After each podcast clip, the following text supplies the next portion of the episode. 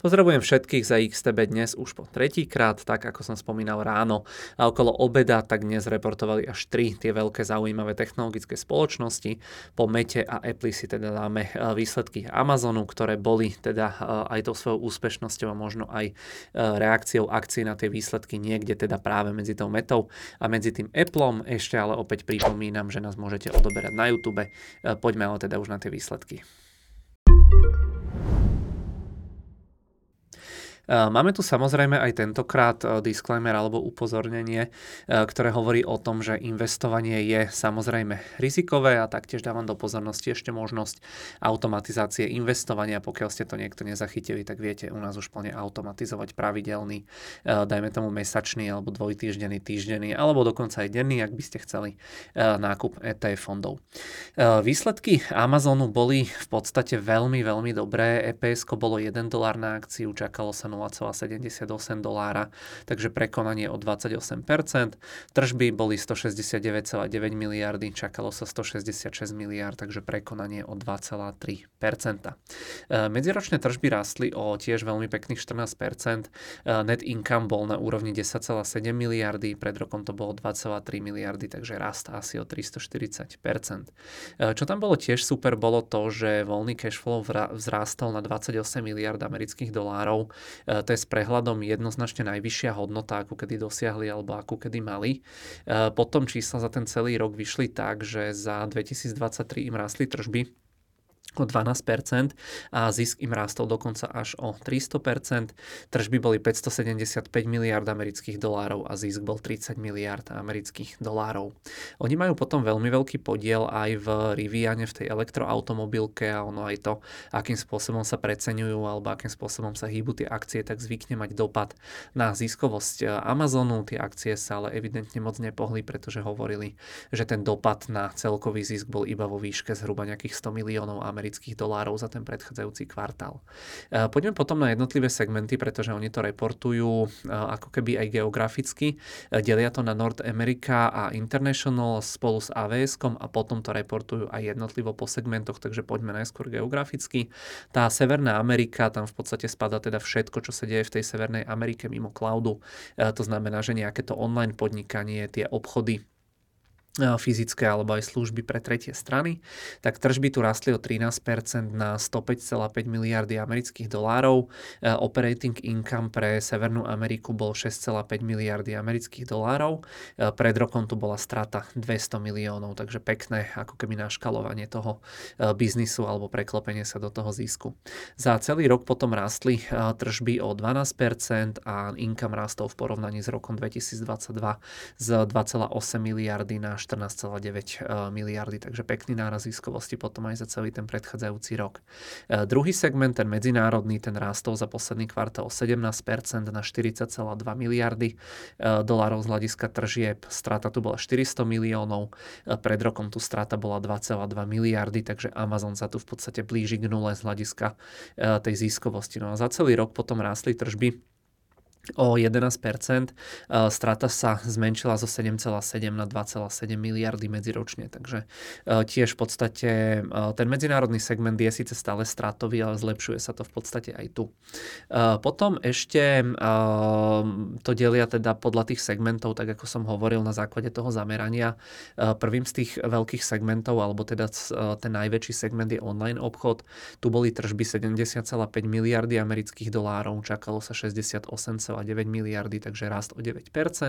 No a tu Amazon v podstate odjak živa veľa investoval, pekne im to rastie, to zahusťovanie skladov sa im začína podľa všetkého vyplácať, takže naozaj pekné čísla. E, oni stavali viac e, skladov, čo samozrejme stálo peniaze, ale majú tým pádom potom aj rýchlejšie doručenie a kratšie tie trasy pre tých kuriérov. V prepise toho earnings callu ma v podstate dostala jedna informácia, ktorú tam mali, pretože ak som to správne pochopil, ako to bolo myslené, tak oni tam spomínali, že tá ich efektivita a to zahusťovanie tých skladov, tak v podstate by to malo znížiť náklady na každé jedno doručenie o zhruba 45 centov. Ono sa to nezdá veľa, ale ale spomínali tam, že oni doručili 7 miliard zásielok za to obdobie, takže pri takomto objeme si zoberte, že na každej z nich, keď ušetria 45 centov, tak to sa bavíme, že ušetria, neviem, možno 3 miliardy amerických dolárov, takže naozaj tie obrovské investície sa im začínajú vyplácať z tohto hľadiska. Služby pre tretie strany tržby 43,6 miliardy, čakalo sa 42, medziročný rast o 20%, takže tiež veľmi pekné čísla. Druhý veľmi dôležitý segment je ten cloud, teda to AWS, tu boli tržby 24 miliard amerických dolárov, čakalo sa v podstate tak isto, medziročný rast tu bol na úrovni 13%. Veľmi pekne tu tiež rastol operating income z, z minuloročných 5,2 miliardy na aktuálneho 7,2 miliardy. Operating income je tu už v podstate skoro rovnaký ako pri tom segmente North America, takže už e, úplne asi neplatí, že ten cloud dotuje ostatné segmenty, ale už je to tak, že naozaj e, aj ten retail v tej Severnej Amerike sa pomaličky blíži ziskovosťou tomu cloudu. Tu je ten rast teda približne taký istý, ako sa čakal, ale je teda ten cloud alebo ten rast toho cloudu najmenší spomedzi všetkých tých cloudov keď to porovnáme s Googlem alebo s Microsoftom a ono je asi len otázkou času, kedy ten Azure dobehne alebo predbehne AWS z hľadiska veľkosti. Každopádne ten cloud im tu pekne zarába.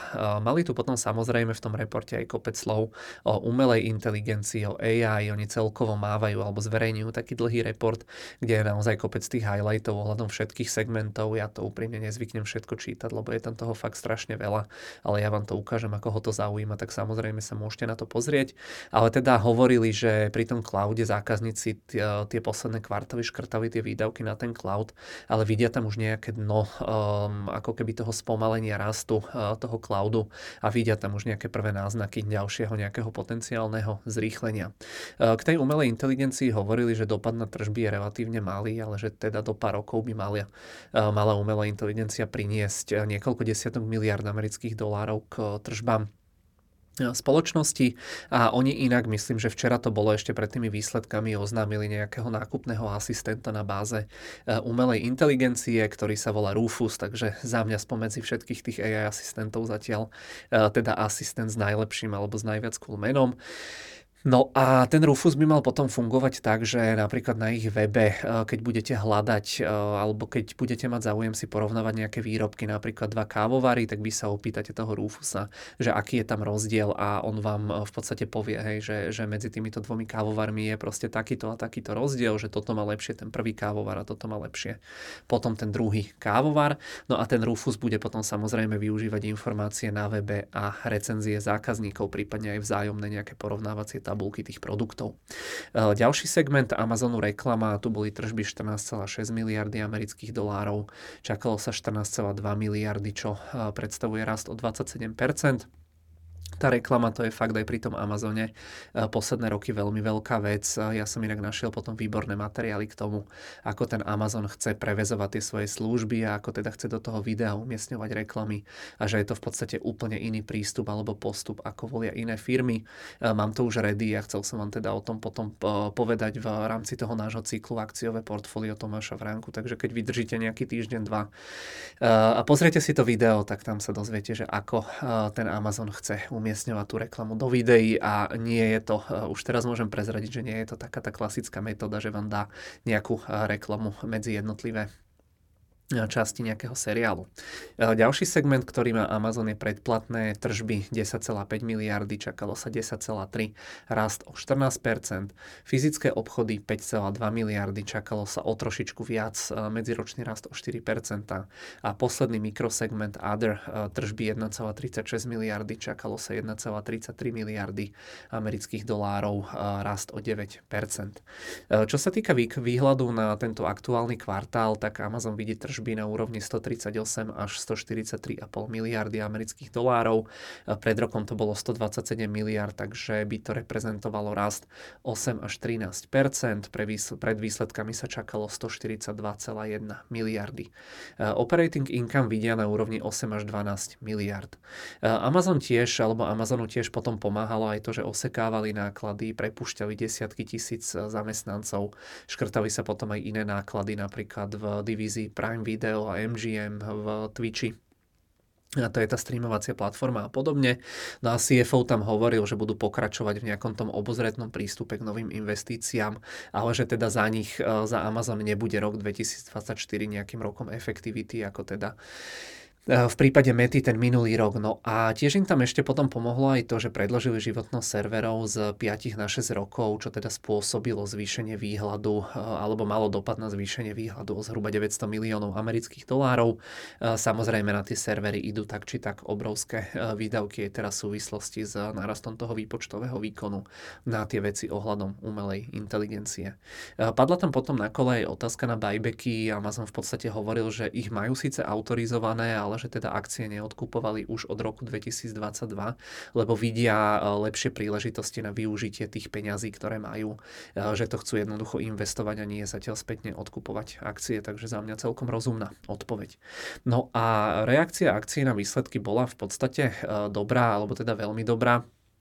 Nevidel som tam ani v rámci tých výsledkov nič nejaké zlé. Páčili sa mi aj tie sprievodné veci, no a teda ocenili to aj investori, lebo v aftermarkete, alebo teda teraz v prímarkete tie akcie tak postupne rástli a naposledy som pred chvíľočkou videl, že boli vyššie až o nejakých 7%. To ma zároveň teší a zároveň nie, lebo som mal v pláne dokupovať ten Amazon teda v rámci toho APTV účtu, ktorý som spomínal. To je to, čo som vám hovoril, že som vám chcel povedať niečo teda k tomu videu a k tej reklame, že ako to Amazon plánuje plánuje uchopiť. No a tým pádom mi to trošičku uh, ušlo hore tie akcie, ale čo už v podstate taký uh, býva ten život uh, nás investorov. Je to v podstate asi takým našim údelom, že byť naštvaný, keď nám tie akcie z portfólia rastú, lebo ich nevieme už potom dokúpiť za nižšie ceny. Uh, tu máme potom nejaké screeny z Bloombergu, toto je za ten posledný kvartál ako neskutočné čísla. Vidíte, že Amazon tržby 170 miliard amerických dolárov, tomu sa môže v Amerike rovnať možno akurát tak Walmart. Myslím, že oni majú ešte o trošičku vyššie tržby, ale som zvedavý tiež, že nakoľko. Uh, tu vidíte ten net income tých 10,7 miliardy a free cash flow, to je to, čo som hovoril, 28 miliard, takže neskutočné čísla. Uh, tu je potom ten voľný cash flow, znázornenie graficky, naozaj vidíte, že v minulosti oni aj keď mali nejaké kvartály, kde bol ten cash flow plusový, tak to bolo maximálne okolo nejakých 10 miliard amerických dolárov. Že teraz je to možno nejaký 2-2,5 násobok tých predchádzajúcich uh, najvyšších uh, hodnot, ktoré takto dosiahli. No a tu máme potom tempo rastu uh, toho Amazonu. Vidíte, že oni okolo tej pandémie rastli úplne ako neskutočné čísla, že potom sa to spomalilo a teraz ten rast tržieb znova začína nabiehať a začína uh, zrýchlovať.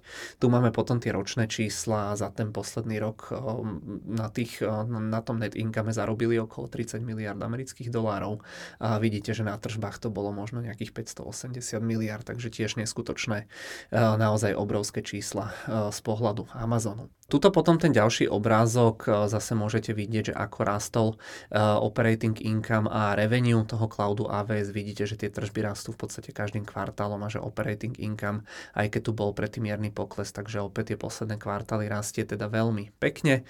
Uh, tu je potom ešte porovnanie marží jednotlivých cloudov. Myslím, že to sú áno, operating margins. Vidíte, že teda Microsoft v rámci teda toho svojho cloudu reportuje najvyššie marže, že to AWS má o niečo nižšie marže a že Google bol dlhodobo v strate a že oni sa dostali do zisku až tie posledné kvartály, takže tam je tendencia alebo očakávanie, že tie marže im budú rásť. No a tu je potom tempo rastu tých jednotlivých cloudov. Vidíte, že ono sa to spomaluje všetkým tým trom najväčším uh, hráčom, ale uh, vidíte, že tie posledné kvartály, že napríklad Google a Microsoft, uh, že tí už sa dostávajú späť do plusu alebo do tej nejakej, do toho, do tej oblasti zrýchlovania tempa rastu toho cloudu a že teda AWS tu jednoznačne zaostáva, ale teda AWS je uh, najväčšie spomedzi všetkých tých cloudov. Uh, tu sú potom tie jednotlivé čísla, jednotlivé dáta, neviem, čo by som tu dodal, myslím si, že všetko podstatné sme si teda prešli tie segmenty. Tu je potom ocenenie Amazonu z hľadiska price earningov, ono sa to obchoduje za nejaký 55 násobok tých ročných ziskov. Aby to nebolo také skreslené, tak som vám spravil screen toho grafu ešte za posledné 3 roky.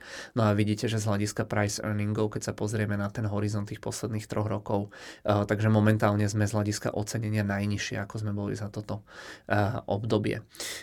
Poďme ešte na chvíľočku sa pozrieť teda do platformy. Ešte nám trh neotvoril, ale teda teoreticky by ten Amazon mal otvoriť niekde vyššie od tých 7% okolo úrovne možno nejakých 170 amerických dolárov, takže to by sme sa potom nachádzali od tých historických maxim už len možno nejakých o 10% nižšie, takže uvidíme, že či sa v priebehu tohto roka ten Amazon vymaní z toho bočného trendu, pretože ako môžete vidieť, tak v podstate od polky 2020, čo znamená, že už skoro 4 roky, že ten Amazon alebo tie akcie už možno 3,5 roka idú do boku, takže uvidíme, že či, či Amazon konečne prerazí, no a od tých miním rast o zhruba 100%, takže pekné, pekné čísla, no a toto je ten report Amazonu, ktorý som hovoril, že oni ho dávajú taký podrobný, vidíte tuto, že ono to má nejakých 17 strán, tu sú nejaké highlighty a oni tu potom takto v odrážkach majú vždy proste ku každému segmentu, hej, tuto vidíte GVS-ku, veľa popísaného a tak ďalej, nejaké spolupráce uh, so spoločnosťami, ktoré využívajú to AWS a tak ďalej. Takže to vám pripnem pod video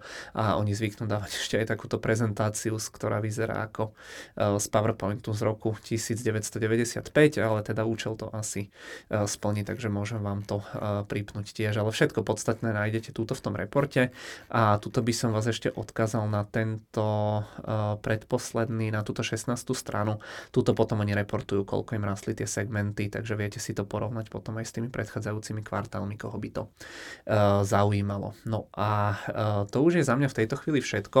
Uh, ďakujem veľmi pekne teda za pozornosť ešte raz. Uh, ono tento kvartál uh, bol, alebo tá výsledková sezóna v oblasti tých veľkých technologických spoločností už nám de facto skončila.